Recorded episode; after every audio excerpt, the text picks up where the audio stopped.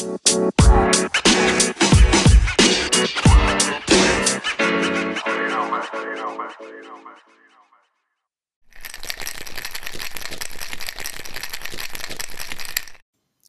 everyone. This is Kevin Ross from your Three Cocktail Questions Theory for the Rise of Skywalker. If this is your first time to the channel, welcome. What we do here at Three Cocktail Questions is create highly speculative theories of what is happening in pop culture. And so, what do we, excuse me, me and the cocktails, want to talk about today? Well, the final trailer for The Rise of Skywalker and a theory I'm calling Project Resurrection. Now, first, for a little context, and spoilers if you haven't played Battlefront 2. Uh, when the Empire fell, the remaining loyal troops to Palpatine carried out a final set of instructions from the Emperor himself called Project Cinder. Now, Project Cinder used laser satellites to set a planet's atmosphere on fire, destroying the population, but leaving some of the infrastructure intact. Project Cinder was turned on both friendly and unfriendly planets to the Empire, and you have to ask yourself why they do that.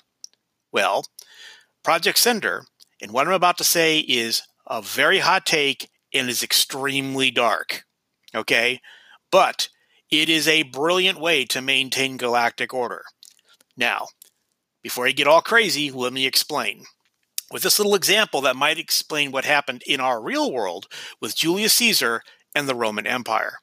See, when the Ides of March happened and Julius Caesar being assassinated, Rome spiraled into a cycle of civil wars, which resulted in one of the most significant constitutional transformations in human history.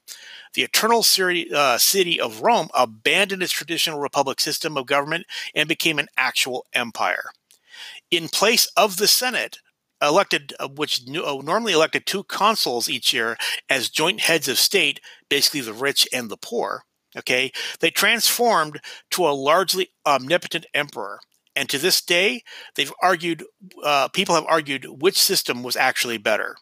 Supporters of a republic system point out how it threw off its the original king of Rome, the tyrannical king uh, King Tarquin the Proud, and introduced elements of democracy, with power held by uh, uh, patriarchs and uh, poor people, uh, plebeians, the military, and basically celebrities and and um, uh, very very rich folks.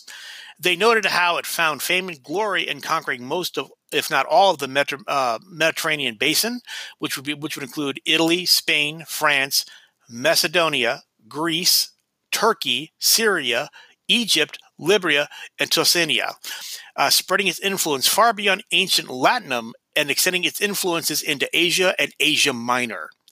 Now, Advocates of the empire system, on the other hand, highlight that the republic, which really in reality was uh, uh, a, a um, uh, hereditary oligarchy, say that 10 times fast, right? In the hands of wealthy patriarchal families who ran an all powerful Senate with really no genuine voice to plebeians, basically poor people, women, or slaves. They also point out that the Republic was too weak to govern effectively at home or uh, or abroad, instead relying on bread and circuses to keep citizens happy amidst endless civil wars, aka the local governors will use fear to keep uh, their systems in line. Okay. They also note that the Rome, that Rome only true only truly became a great power under the might of an empire system, which lasted even longer than the republic system, and in the East until A.D. fifteen. Uh, excuse me, A.D. fourteen fifty three.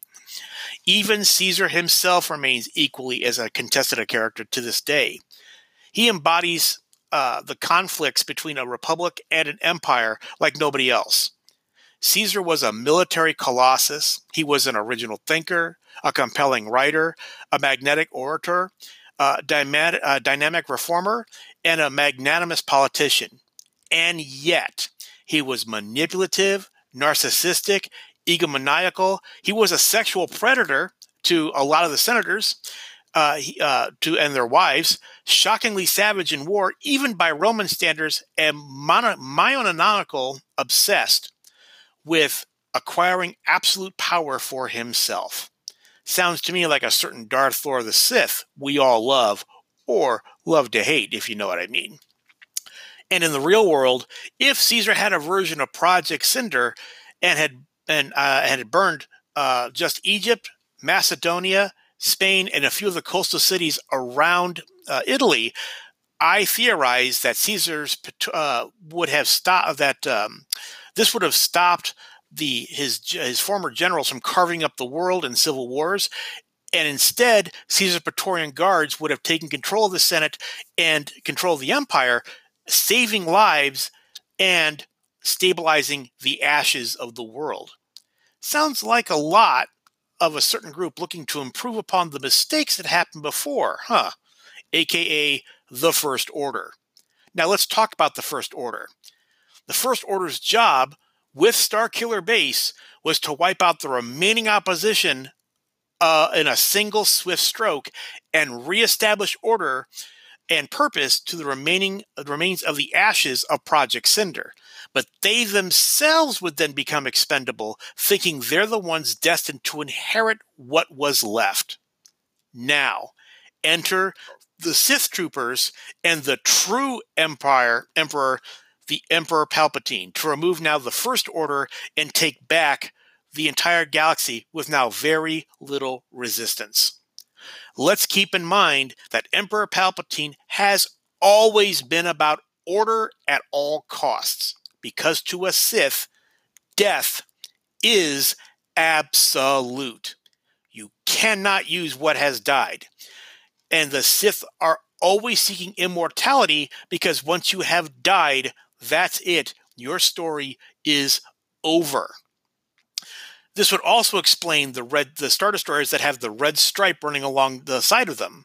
See, back in the prequel era, Palpatine commissioned um, star destroyers with red tops to instill fear of a Sith return, even if the rest of the galaxy was blind to the symbolism of it. Okay? And if this theory turns out to be true, we're going to have a three way space fight with the First Order and the Resistance having to have to team up to fight this much larger threat to everyone in the galaxy.